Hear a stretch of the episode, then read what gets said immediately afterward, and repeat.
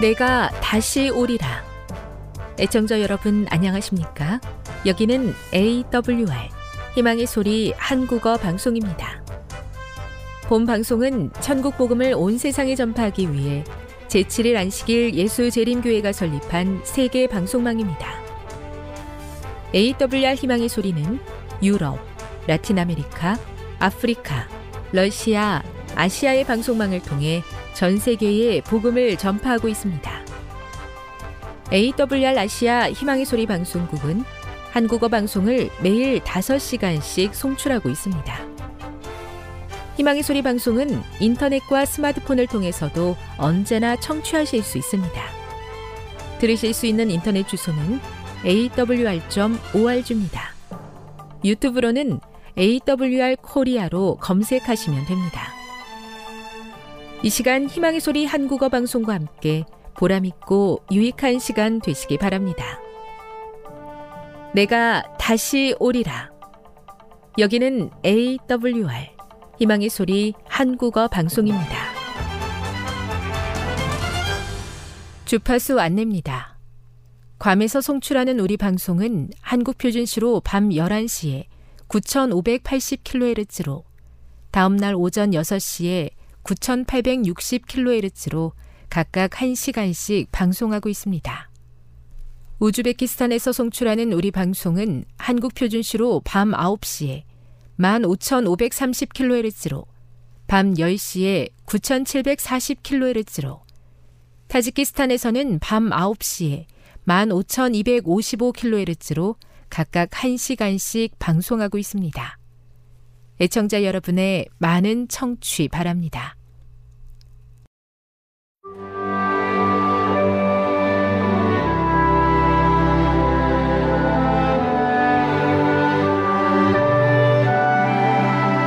읽어주는 교과 다섯째 날 3월 9일 목요일 영적 유산 만약 사람이 죄를 짓지 않았다면 이 세상이 어떤 모습이었을지 우리가 온전히 알기는 어렵다. 역사가 기록된 이래로 계속해서 이 세상을 오염시켜온 자신만을 위해 쌓아두는 일, 욕심, 빈곤은 결코 없었을 것이라고 확실히 알 수 있다. 우리가 정직하게 일해서 모은 것들에 대한 소유권을 주장하는 것은 합당한 것이지만 사실 이것 또한 타락한 세상에서의 삶을 드러내 보여주는 것이다. 결국 우리가 무엇을 얼마나 소유하고 있었던지 상관없이 기억해야 할 중요한 사실이 하나 있다. 아래 성경절들을 읽어보라. 이 성경절들이 말하고자 하는 요점은 무엇인가? 이 사실이 하나님께서 우리에게 베풀어 주신 축복을 통해 소유하게 된 재물을 어떻게 사용해야 한다고 말하고 있는가?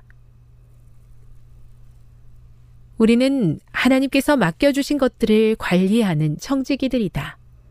이 말은 하나님이 모든 것의 주인이시며 우리에게 생명을 주심으로 존재하게 하는 분이시며 우리가 무언가를 소유할 수 있도록 힘을 주시는 분이라는 뜻이다.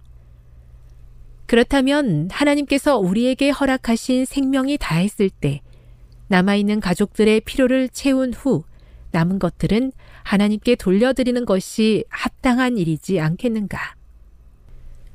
하나님의 사업의 받침으로 그대는 그대 자신을 위하여 보화를 하늘에 쌓아두고 있는 것이다.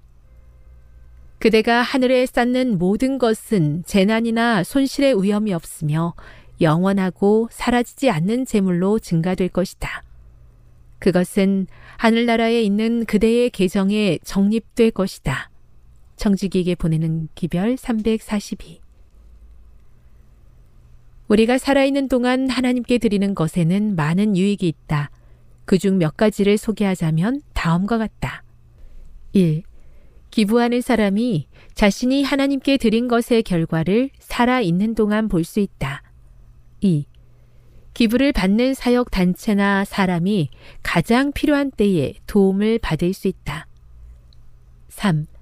죽은 후에 가족이나 친구들이 남은 재산 때문에 다툴 일이 없다. 4. 남은 가족들에게 너그러운 마음과 다른 사람을 사랑하는 것에 대한 좋은 모본을 남길 수 있다. 5. 상속세를 최소화할 수 있다. 6. 누구의 방해도 받지 않고 기부하고자 하는 곳을 지정해서 기부할 수 있다. 7. 하늘에 보화를 쌓아 두게 된다. 교훈입니다. 이 땅에서의 생명이 다했을 때 하나님께서 베풀어 주신 축복을 모든 것의 주인 되신 하나님께 다시 돌려드림으로 위대한 영적 유산을 남길 수 있다. 묵상. 그대의 생각에 좋은 것과 하나님이 보시기에 좋은 것은 차이가 있습니다. 그대가 가족에게 어떤 것을 물려주는 것이 가장 좋은 유산이 되겠습니까? 적용. 위대한 영적 유산은 가족과 교회 그리고 사회 모두에 유익이 됩니다. 가족과 하나님의 사업 모두에 바람직한 유산 계획을 세워 보십시오. 영감의 교훈입니다. 자아를 부인하고 하늘의 보화를 쌓으라. 없을지라도 살아갈 수 있는 어떤 물건들을 스스로 부인해 버리고 하나님의 사업을 위하여 희생하라. 과부처럼 그대의 두 랩돈을 바치라. 그리하면 그대는 풍족한 가운데서 바치는 모든 사람보다 실제로 더 많은 것을 바치게 될 것이다.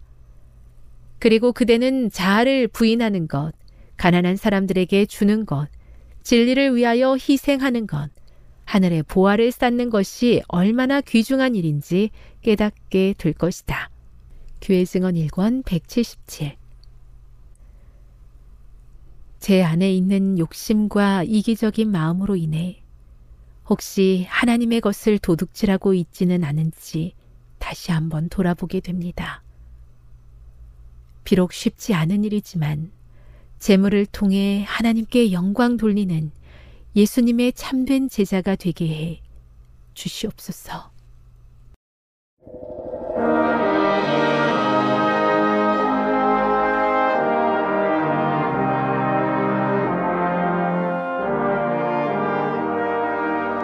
희망의 소리 청취자 여러분, 주 안에서 평안하셨습니까?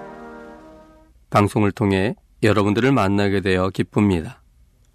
저는 박용범 목사입니다. 이 시간 하나님의 은혜가 우리 모두에게 함께 하시기를 바랍니다. 오늘 이 시간에는 악한 생각을 품지 말아야 하는 이유 세 가지라는 제목으로 함께 내를 나누고자 합니다. 악한 생각을 품지 말아야 하는 이유 세 가지라는 제목입니다.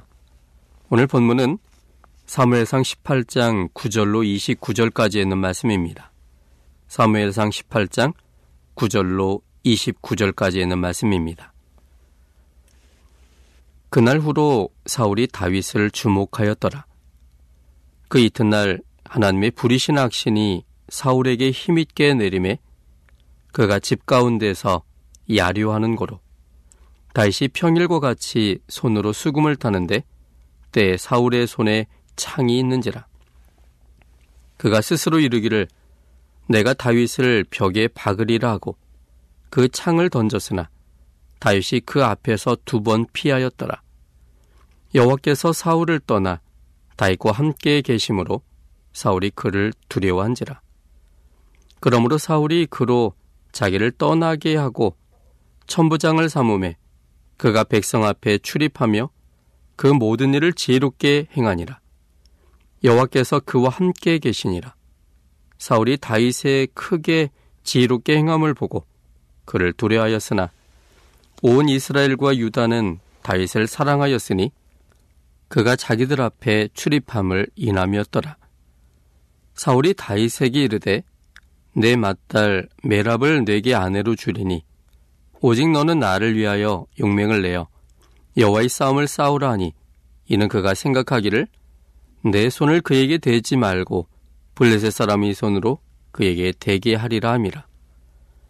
다윗이 사울에게 이르되 내가 누구며 이스라엘 중에 내 친속이나 내 아비의 집이 무엇이 관데 내가 왕의 사위가 되리까 하였더니 사울의 딸 메랍을 다윗에게 줄 시기에 몰라 사람 아드리엘에게 아내로 준바되었더라. 사울의 딸 미갈이 다윗을 사랑함에 혹이 사울에게 고한지라.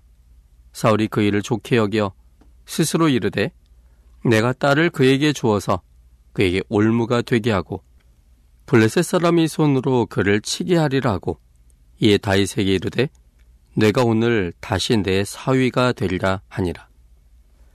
사울이 그 신하들에게 명하되 너희는 다윗에게 비밀이 말하여 이르기를 보라 왕이 너를 기뻐하시고 모든 신하도 너를 사랑하나니 그런즉 내가 왕의 사위가 되는 것이 가아니라 하라.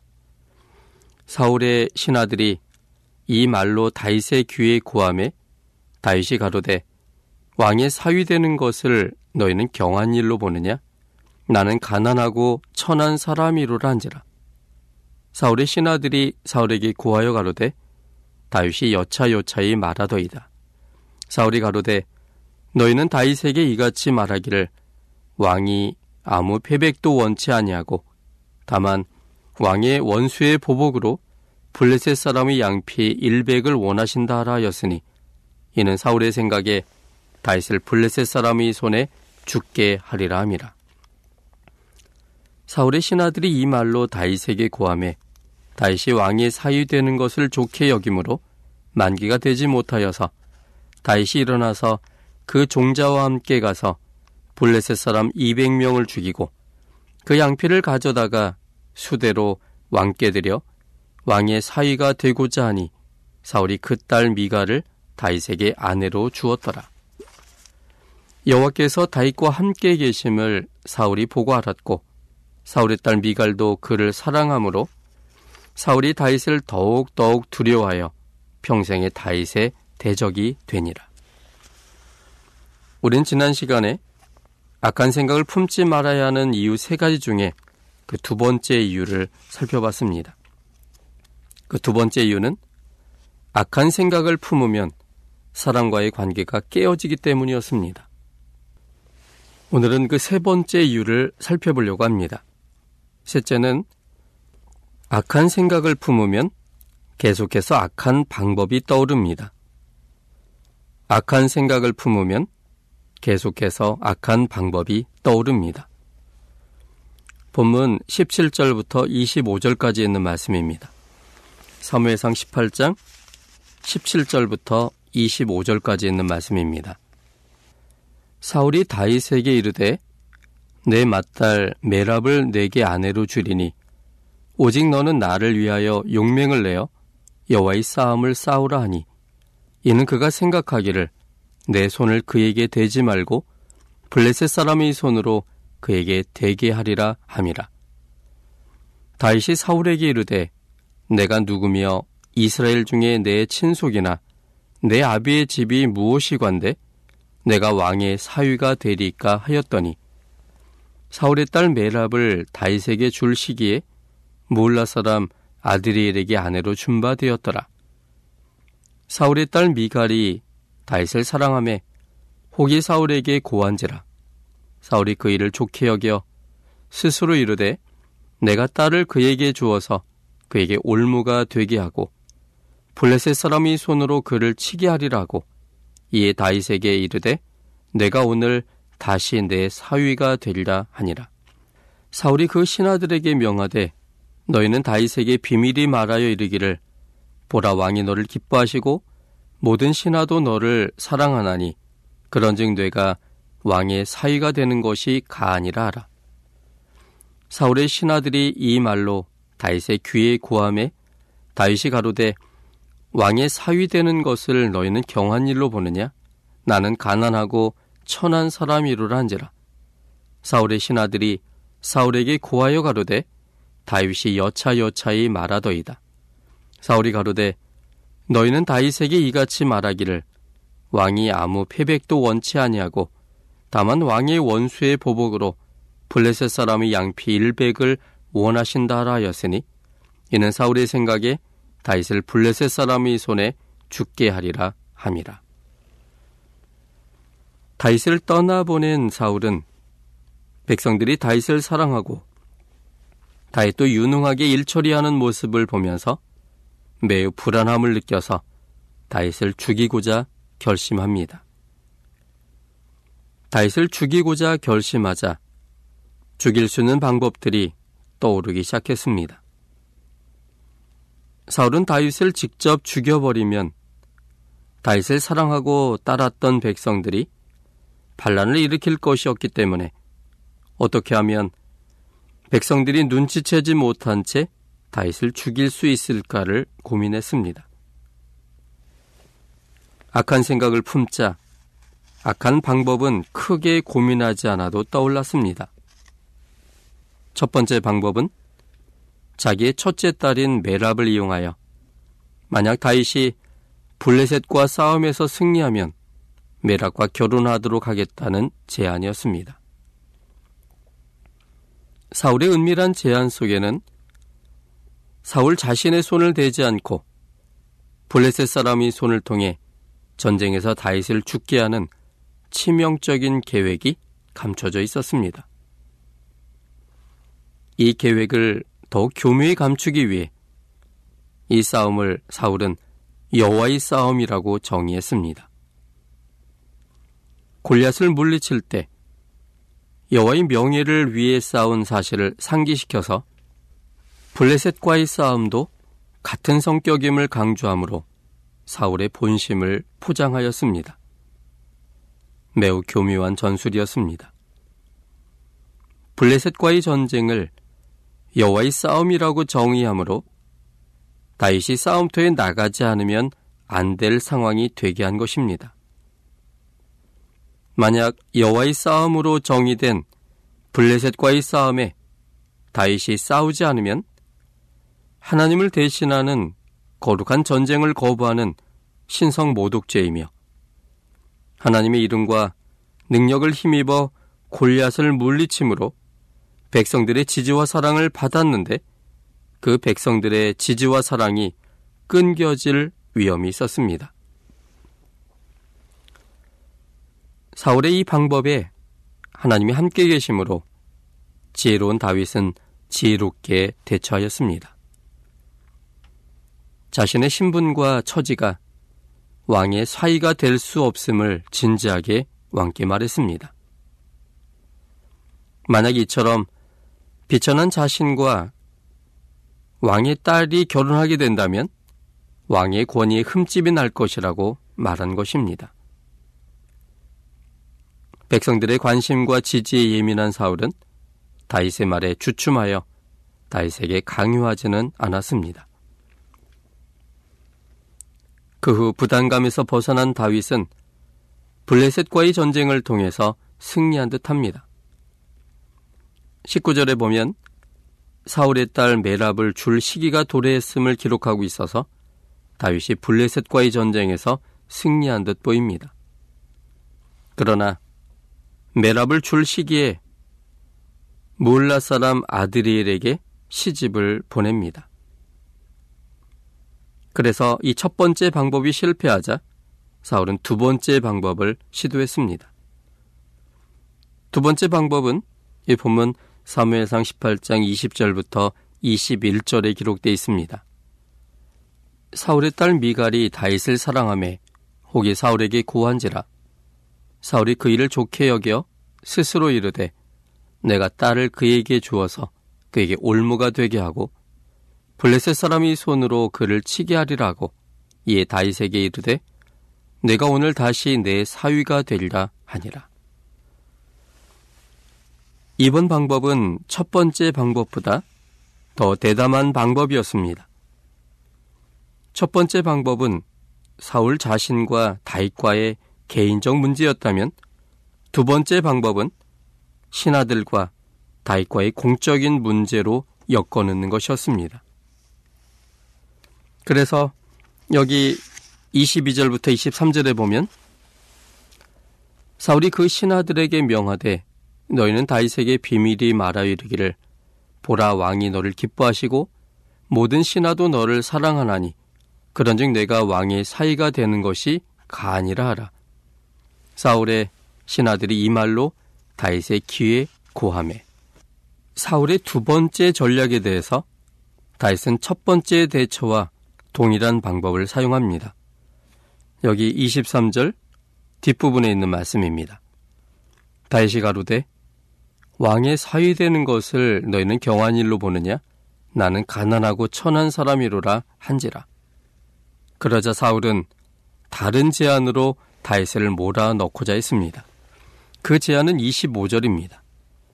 사울이 가로되 너희는 다윗에게 이같이 말하기를 왕이 아무 패백도 원치 아니하고 다만 왕의 원수의 보복으로 블레셋 사람의 양피 100을 원하신다 하였으니 이는 사울의 생각에 다윗을 블레셋 사람의 손에 죽게 하리라 함이라. 이 제안을 다윗은 받아들였습니다. 그리고 제안 이상의 성과를 냈고 그래서 마침내 사울의 딸 미갈과 결혼하게 됩니다. 26절부터 27절에 보면 사울의 신하들이 이 말로 다윗에게 고함해 다윗이 왕이 사위되는 것을 좋게 여기므로 만기가 되지 못하여서 다윗이 일어나서 그 종자와 함께 가서 블레셋 사람 200명을 죽이고 그 양피를 가져다가 수대로 왕께 드려 왕의 사위가 되고자 하니 사울이 그 딸 미가를 다윗에게 아내로 주었더라. 상황이 이렇게 되자 사울은 더욱 불안했고 다윗을 끝까지 죽이고자 결심하게 됩니다. 28절과 29절에 있는 말씀입니다. 여호와께서 다윗과 함께 계심을 사울이 보고 알았고 사울의 딸 미갈도 그를 사랑하므로 사울이 다윗을 더욱 더욱 두려워하여 평생의 다윗의 대적이 되니라. 여기 보는 것처럼 더욱 더욱 두려워했다고 했고 평생 동안 다윗의 대적이 되었다라고 기록하고 있습니다. 이 결심으로 인해서 사울과 다윗은 사울이 죽는 날까지 쫓고 쫓기는 자가 됩니다. 늘 새로운 방법이 동원되고 그 방법들로 인해서 성공될 듯 보였지만 언제나 아슬아슬하게 위기에서 빠져나오고 마침내 사울이 전쟁에서 죽음으로써만 평생 대적의 관계는 끊어지게 되었습니다. 악한 생각을 선택함으로 사단의 지배를 받게 되면 사단은 점점 더 악한 방법들을 동원하여 자극함으로 사람들의 관계를 양측 다 파멸 속에 빠뜨리고자 합니다. 이때 이 싸움의 성격을 정확히 보셔야 합니다. 사람 간의 문제로만 국한시키면 나를 힘들게 하는 그 사람을 미워하게 되고 똑같이 보복함으로 내 자신도 실패하게 됩니다. 예수님은 이 문제의 성격을 선악의 대논쟁으로 규정하시므로 악의 지배를 받는 그 사람을 원수로서 생각지 말고 하나님의 귀한 사람으로 인식하여 용서하고 그를 위해 기독해 함으로 우리들이 실패하지 않고 선으로 악을 이기라고 말씀하셨습니다. 마태복음 5장 38절부터 있는 말씀을 보겠습니다. 마태복음 5장 38절부터 있는 말씀입니다. 또 눈은 눈으로 이는 이로 갚으라 하였다는 것을 너희가 들었으나 나는 너희에게 이르노니 악한 자를 대적지 말라. 누구든지 내 오른편 뺨을 치거든 왼편도 돌려대며 또 너를 송사하여 속옷을 가지고자 하는 자에게 겉옷까지도 가지게 하며 또 누구든지 너로 억지로 오리를 가게 하거든 그 사람과 심리를 동행하고 내게 구하는 자에게 주며 내게 꾸고자 하는 자에게 거절하지 말라. 또 내 이웃을 사랑하고 내 원수를 미워하라 하였다는 것을 너희가 들었으나 나는 너에게 이르노니 너희 원수를 사랑하며 너희를 핍박하는 자를 위하여 기도하라. 이같이 한즉 하늘에 계신 너희 아버지 아들이 되리니 이는 하나님이 그 해를 악인과 선인에게 비추게 하시며 비를 의로운 자와 불의한 자에게 내리우심이니라. 눈은 눈으로 이는 이로 갚으라라고 말씀하신 분이 누구셨을까요? 오늘 본문에 나오는 그 예수님이셨습니다. 구약에서는 예수님께서 눈은 눈으로 이는 이로 갚으라고 하셨었는데 왜 신약에 와서는 구약의 말씀과는 정반대의 말씀을 하시는 것일까요? 원수가 한 대로 똑같이 행하지 말고 오히려 원수를 사랑하며 너희를 핍박하는 자를 위하여 기도하라 라고 하시는 의도가 무엇입니까? 왜 같은 하나님께서 시대를 달리하여 다른 말씀을 하시는 것처럼 그렇게 보일까요? 그것은 사람들의 완악함 때문이었습니다. 하나님의 절대적 사랑의 품성은 혹 다른 사람이 눈을 상하게 하고 이를 뿌려뜨렸다 할지라도 똑같이 갚아주지 말고 오히려 그를 사랑으로 감싸고 용서하라는 것이었습니다.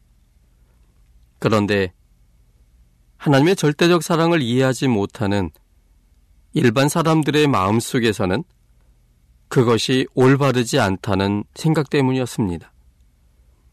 오히려 공평한 것은 눈 하나를 뺐으면 눈 두 개를 빼야 공평하다고 생각하는 그런 품성이었습니다.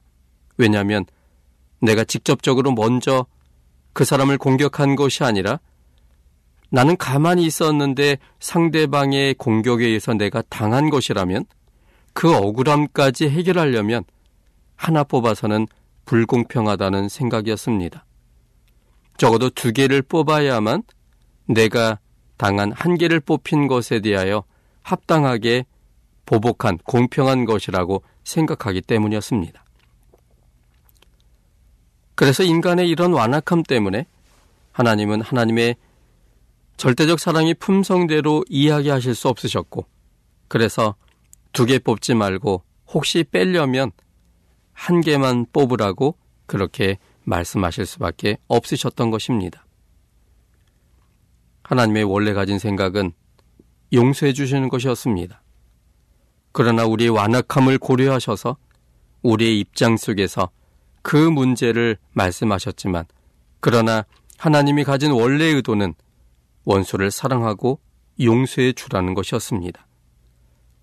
이것이 바로 결국은 하나님께서 악을 선으로 이기는 방법인 것입니다.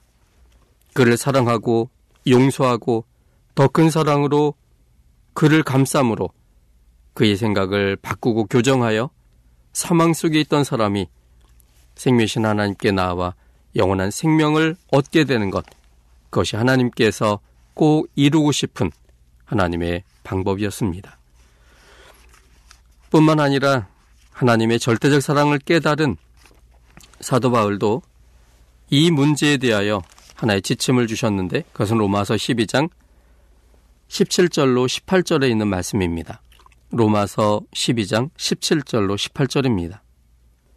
아무에게도 악으로 악을 갚지 말고 모든 사람 앞에서 선한 일을 도모하라. 할 수 있거든 너희로서는 모든 사람으로 더불어 평화하라.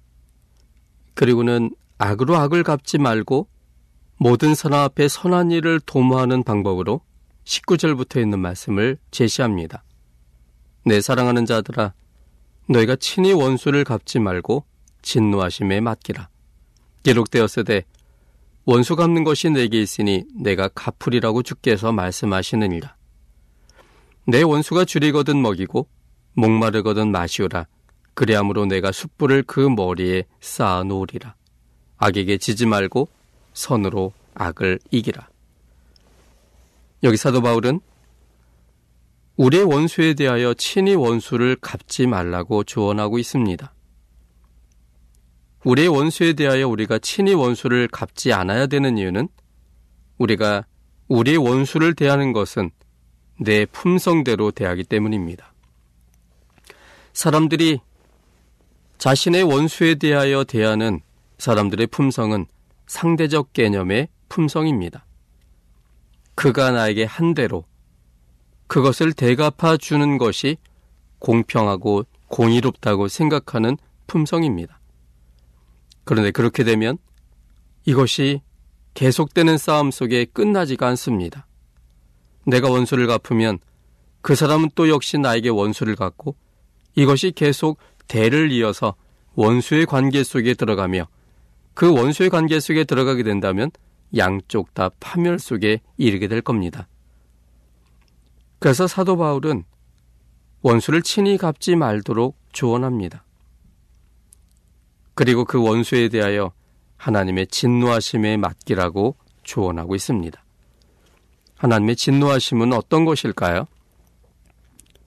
고린전서 13장에 있는 것처럼 사랑은 성내지 않는다고 했다면 하나님의 진노는 사람들이 생각하는 성내면서 하는 진노는 분명히 아닐 겁니다.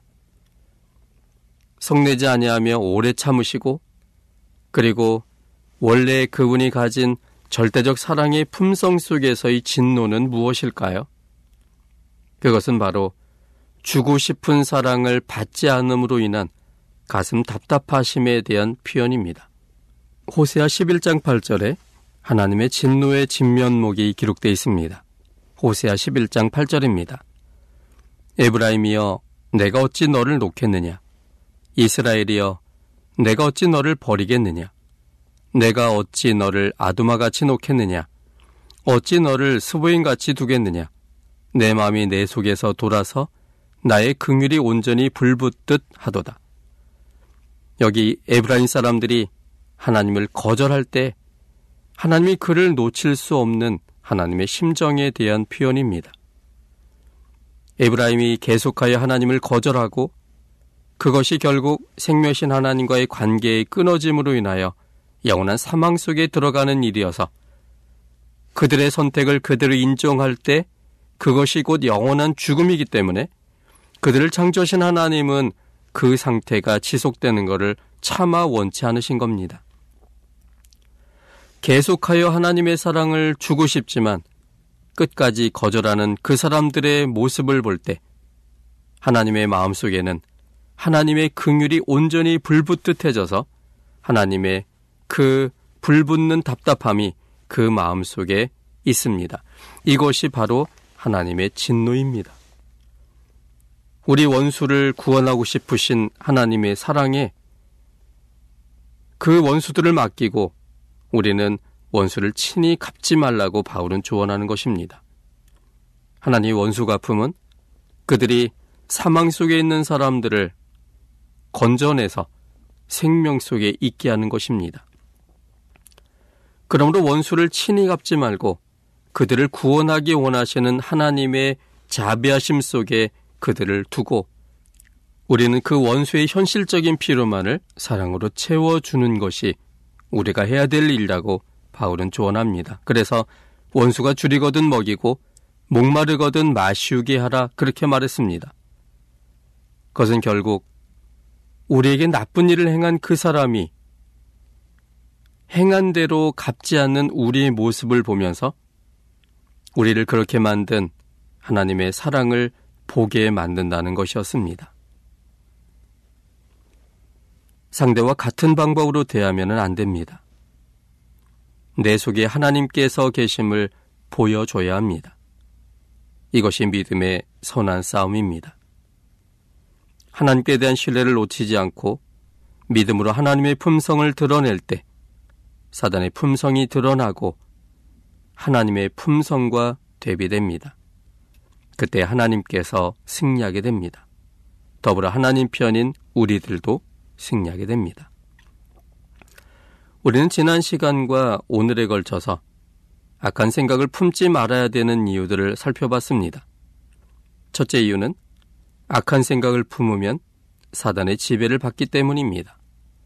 두 번째 이유는 악한 생각을 품으면 사람과의 관계가 깨어지기 때문입니다.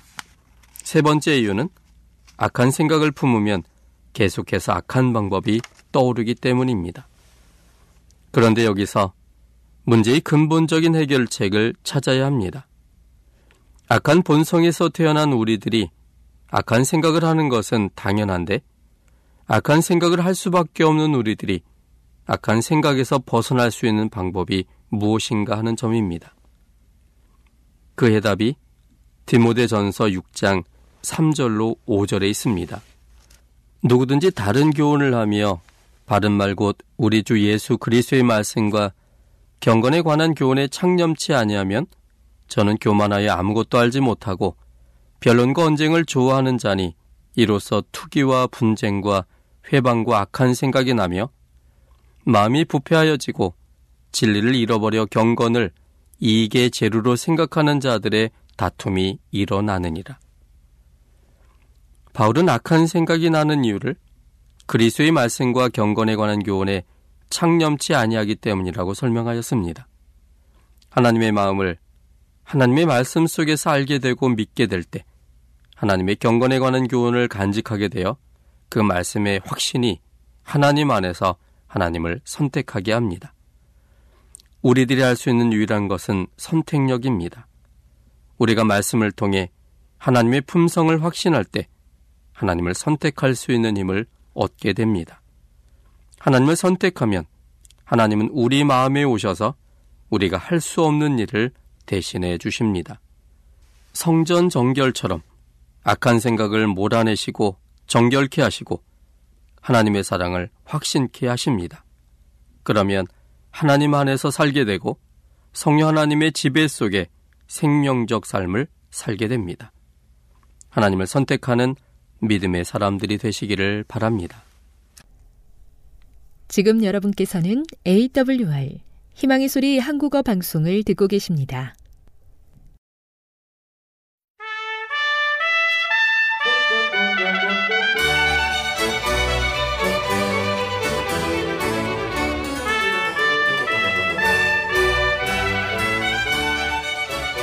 청자 여러분 안녕하십니까? 걸어서 성경 속으로 시간입니다. 어, 제가 이 방송을 진행할 때마다 느끼는 건데요. 목사님께서 준비해 오신 원고를 이렇게 항상 다 하지 못하시고 도중에 자꾸 끝나요. 아마 이렇게 그 방송을 진행하시다가 자꾸 이 하나님께서 주시는 이 영감과 감동을 원고 사이사이 이렇게 이 이야기 하시다 보니까 그러는 것 같아요. 그래서 이번 시간도 어쩔 수 없이 지난 시간 다 하지 못한 침례 요한의 탄생지 아인 카렘에 대한 이야기를 더 듣고 나머지 방송들 진행하도록 하겠습니다. 목사님 어, 말씀해 주시면 감사하겠습니다. 고맙습니다. 예, 이제 목사님 말씀하신 대로 아인 카렘이라고 하는 것은 아, 현재 지명 이름인데 침례 요한의 탄생지를 이야기를 하고 있습니다. 아인은 운물을 이야기하고 카렘은 포도원을 어, 뜻하기 때문에 포도원을 둘러싸인 이곳을 아인 카렘이라고 하는데 침례 요한 탄생지인 곳입니다. 이곳에 그 침례 요한의 기념 교회가 있고 또 마리아 방문 기념관 교회가 있는데 마리아 방문 기념관 교회 이야기를 하다가 지난 시간에 좀 마쳤습니다. 대개 이스라엘 나라에 그 방문을 하면서 어, 무언가 기념물을 가지고 어, 한국을 귀국을 하겠다 이렇게 생각하는 그 순례객들이 있습니다.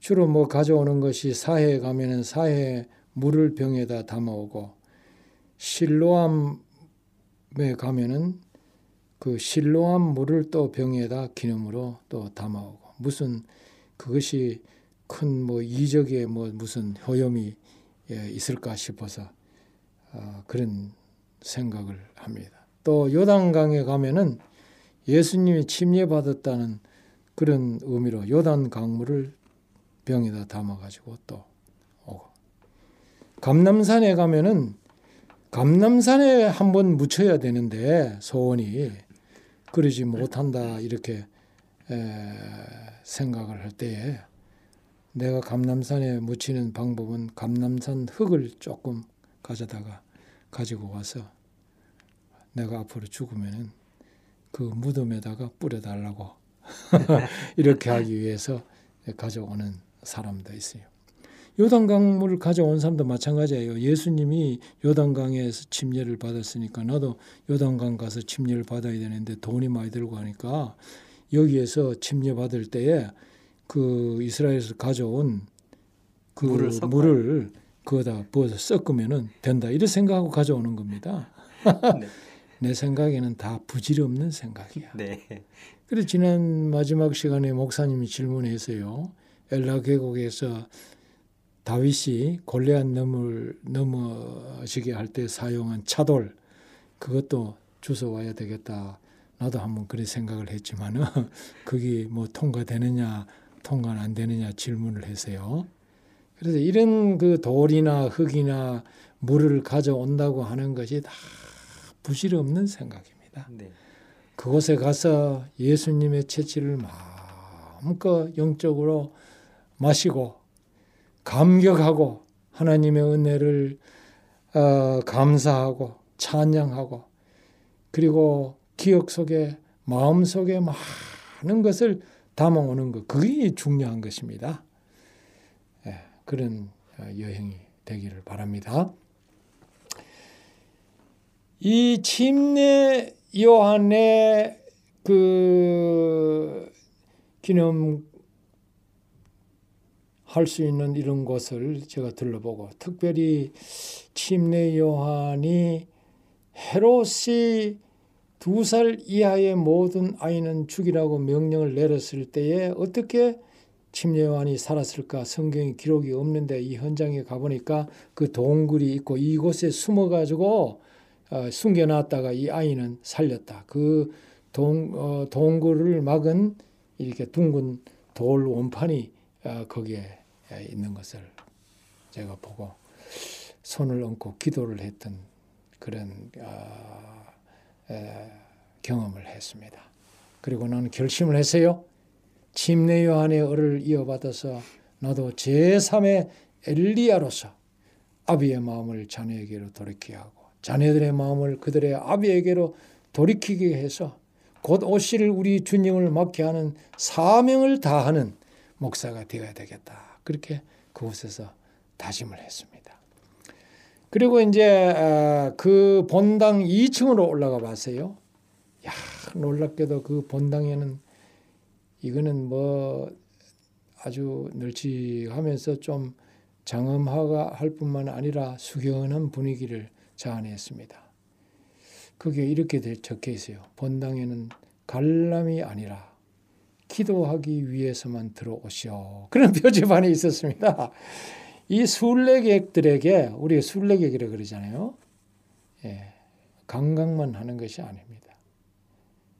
여기에 그것을 생각해서 어, 이 본당에 들어올 때 관람하기 위해 들어오지 마시고 기도를 하기 위해서 들어오라고 어, 표지를 해놨어요.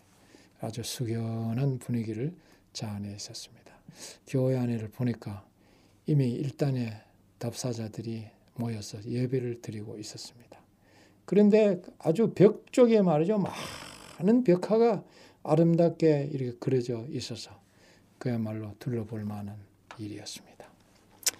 이렇게 해서 이제 그쪽에 그 답사를 다 마치고 은혜를 많이 받고 감사하는 마음으로 아, 다시 예, 숙소 예루살렘으로 돌아오게 됐습니다. 기로의 그 이스라엘 국회 의사당을 방문을 했어요. 그 국회 의사당 앞에 정말 기념비적인 메노라가 있습니다. 큰 촛대입니다. 그 촛대가 아, 거기에 조각이 되어 있어서 그 촛대를 우리는 메노라라 이렇게 이야기하죠. 이 메노라라고 하는 것은 약 3천 년간 이어져 온 유대교의 상징입니다. 오늘날 유대교 및 이스라엘의 도상학적 상징입니다. 일곱 개의 촛대는 7일간의 천지 창조를 뜻하고요. 중앙에 이렇게 촛대가 있는데 그건 조금 이렇게 높습니다. 그것은 안식일을 나타내고 있습니다. 정교한 눈맛을 제공하는 이 메노라는 영국에서 주조해가지고 이스라엘 나라에 기증한 것입니다. 그래서 그거를 거기다 세워놨어요. 높이가 한 5m나 됩니다. 넓이가 약 4m의 크기로 규모가 아주 장중하고 기쁨과 힘이 넘쳐 흘러요. 이 일곱 개의 가지를 가진 촛대 메노라는 28개 이상의 아주 섬세하고 아름다운 도들 새김의 조각이 그것에 새겨져 있습니다. 가만히 들여다보면은 정말 멋진데 양각된 이 메노라의 가치와 무슨 과연 어디에 있는 것일까요? 미적 혹은 조형적 가치라기보다는 하나님의 임재와 인도하심을 상징하는 데 있습니다. 이 촛대는 하나님의 임재와 인도하심을 상징해요. 그래서 계시록에는 이 불순종하게 될 때에 촛대를 옮기겠다 그렇게 이야기했습니다. 촛대를 옮기는 것은 나라가 망하는 것을 상징합니다. 이스라엘에게 그 촛대는 어, 참으로 거룩한 상징이고 하나님의 임재의 상징인데 나라가 국권이 선 것을 이야기를 하는데 이 촛대가 무너지고 옮겨지는 것은 이스라엘 나라가 망하는 걸 이야기합니다. 그래서 메노라는 이스라엘의 상징이라고 할 수 있습니다. 그 앞에서 우리 다 간 사람들이 단체 기념 사진을 찍고 그리고 호텔로 향해 오게 됐습니다. 벌써 그날 보니까 거대한 잿빛 석회암 덩어리에 노을이 황금빛을 덧칠하고 있었습니다. 많은 감동을 주는 황금의 예루살렘은 더욱더 찬란한 금빛을 발했습니다. 오늘의 행복한 답사 여정을 갈무리하면서 저는 저녁 6시에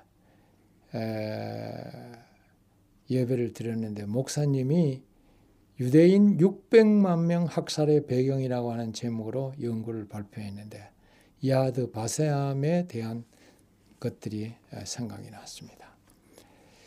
정말 야드 바세암을 생각하면 할수록 구역질과 비분 관계가 그렇게 되살아나는 시간이었습니다. 밖을 보니까 벌써 어둠이 깔리고 있었습니다. 다른 사람들은 그 밤에 이스라엘의 민속 놀이를 어, 관람하게 되는데 30 달러가 됐어요. 근데 요거는 말하자면은 계획이 없는 것이기 때문에 옵션으로 사용하는 것입니다. 뭐 30달러가 그 아까웠다는 것보다는 저는 제 아내만 보내고 그 적막한 호텔 방에 틀어박혀서 제가 기행문을 잘 정리하고 그날 받은 은혜를 좀 정리하는 그런 좋은 시간을 가졌습니다.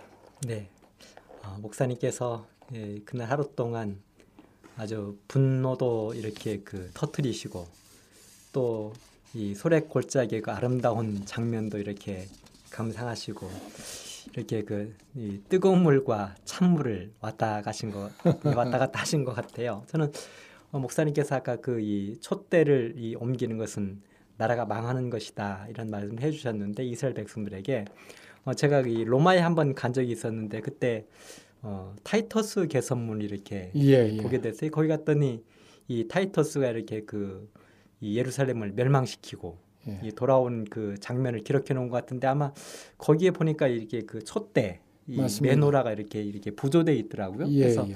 아이 사람이 이, 이스라엘을 멸망시키고 촛대를 가져옴으로 이 그런 일을 하지 않았나 생각이 다시 한번 들었습니다. 어, 목사님 이제 그 저녁에 이렇게 또 기행문도 이 정리하시고 근데 여행은 계속되는 거잖아요. 그렇죠. 예. 예. 또 목사님 이제 그 다음 여정지로 아마 이 주무시고 출발하신 것 같은데 예. 어, 그 다음 여정이 어디에 다녀오셨는지 말씀해 예. 주시면 감사하겠습니다. 이제 목사님이 말씀하신 대로 로마의 원형 극장 바로 옆에 티투스의 그 개선문이 있죠. AD 70년에 유대인을 멸망 유대를 그 멸망시키고 예루살렘을 농락하고 그때 당시에 한 10만 명을 유대인 10만 명을 포로로 잡혀 잡아갔어요. 그리고 어 제가 말씀드린 그 촛대를 가지고 갔습니다. 예, 그래서 그 기념으로 거기에 부조가 되어 있는 것입니다. 그날 저는 어, 마무리를 하고 이제 그 이튿날이 7월 19일이었는데 예, 벌써 창문에 아침 놀이 붉었습니다. 그래서 잠에서 깨어서 예루살렘의 청량한 아침을 맞게 되었는데 상쾌하게 그지 없었습니다. 제 몸에 기운을 솟게 하고 그날 새, 볼 새로운 볼거리에 대한 기대감으로 몹시 예, 부풀게 했습니다. 자, 예루살렘 근교회에서 또 무슨 새로운 것을 오늘 보고 또 배울 것인가 그렇게 벅찬 가슴 형연기 어려웠습니다. 아침 6시에 예배를 드렸는데요. 선한 사마니에 대한 감명 깊은 설교를 들었습니다. 그러면서 어, 목사님은 질문했습니다. 바로 당신이, 바로 우리가 도둑맞은 그런 사람들이 아닙니까? 예, 강도를 만난 사람이 바로 우리가 아닙니까? 그렇게 예, 호소를 해왔습니다. 많은 은혜를 받고 우리 모두 자신이 바로 도둑을 맞고 쓰러진 가련한 환자임을 실감 하는 아침이었습니다. 8시 26분쯤 돼서 며칠간 정들었던 예루살렘을 떠나서 이제 여리고와 갈릴리 등의 이스라엘 동북쪽 지역 답사길에 나서게 됐습니다. 중서부는 지난번에 했고 남쪽은 또 했죠. 남쪽에서 올라왔으니까. 그래서 이제는 동북쪽 지역 답사 아, 길에 나선 것입니다. 오늘날 예루살렘에서 여리고로 가는 이 길을 따라서 가게 되는데요. 감남산을 지나서 사이로 향하는 하나밖에 없는 포장된 길입니다. 아, 감남산 다시 보지 못할지도 모를 감남산을 가슴속 깊이 새겼습니다. 그래서 내가 앞으로 설교단에 서게 될 때에 제가 감남산에 서게 될, 섰을 때에 예루살렘을 바라보게 되고 저 동쪽 여리고 쪽 사해 쪽을 바라보고 하 이런 내가 설교를 해야 되겠다 이런 생각을 하면서 이 감남산을 떠나게 되었습니다.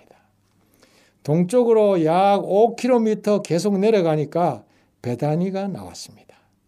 여러분 베다니가 어딘지 아시죠?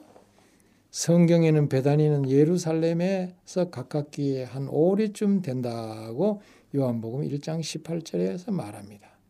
예수님께서 나사로의 누이 마르다와 마리아의 집에 자주 들리신 곳이 바로 이곳입니다.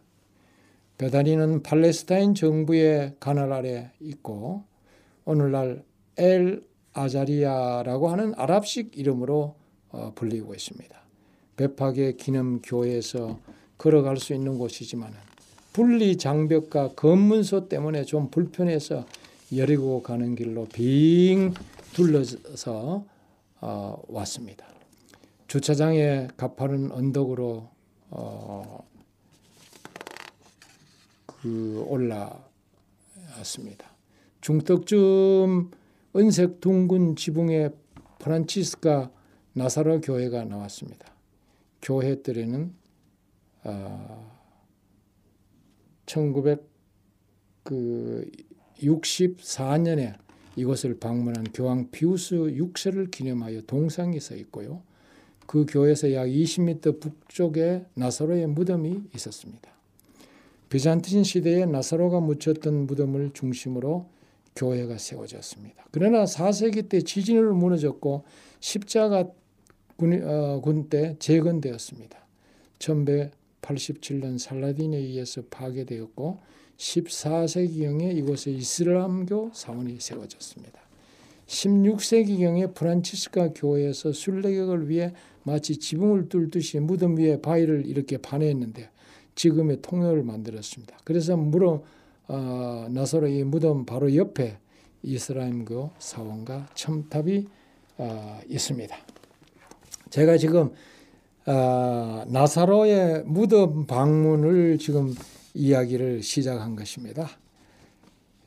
시간이 다 돼서 여기까지 하고 오늘 마치도록 하겠습니다. 네, 나사로의 무덤 이야기도 오늘 역시 시작하다가 또 끝을 맺게 되는데요. 아마 이것은 다음 시간을 기대하라는 목사님의 특별하신 또 기술이 아닌가 이런 생각이 듭니다. 다음 시간에 뵙도록 하겠습니다. 감사합니다. 고맙습니다.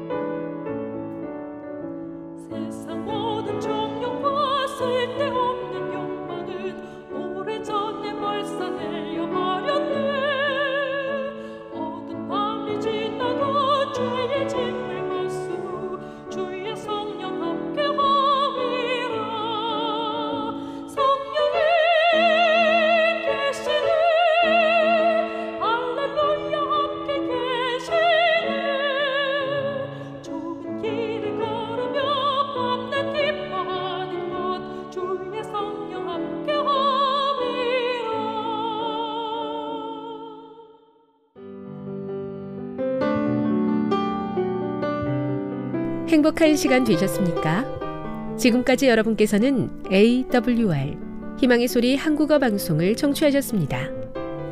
방송을 청취하시고 문의를 원하시는 분은 우편번호 02461 대한민국 서울시 동대문구 이문로 1길 11 희망의 소리 방송부 앞으로 편지나 엽서를 보내주시거나 지역번호 02-3299-5296에서 8번으로 전화 주시기 바랍니다. 지금까지 함께 해주신 애청자 여러분들께 감사드립니다. 애청자 여러분, 다음 이 시간까지 하나님 안에서 늘 평안하십시오. 감사합니다. 내가 다시 오리라. 여기는 AWR 희망의 소리 한국어 방송입니다.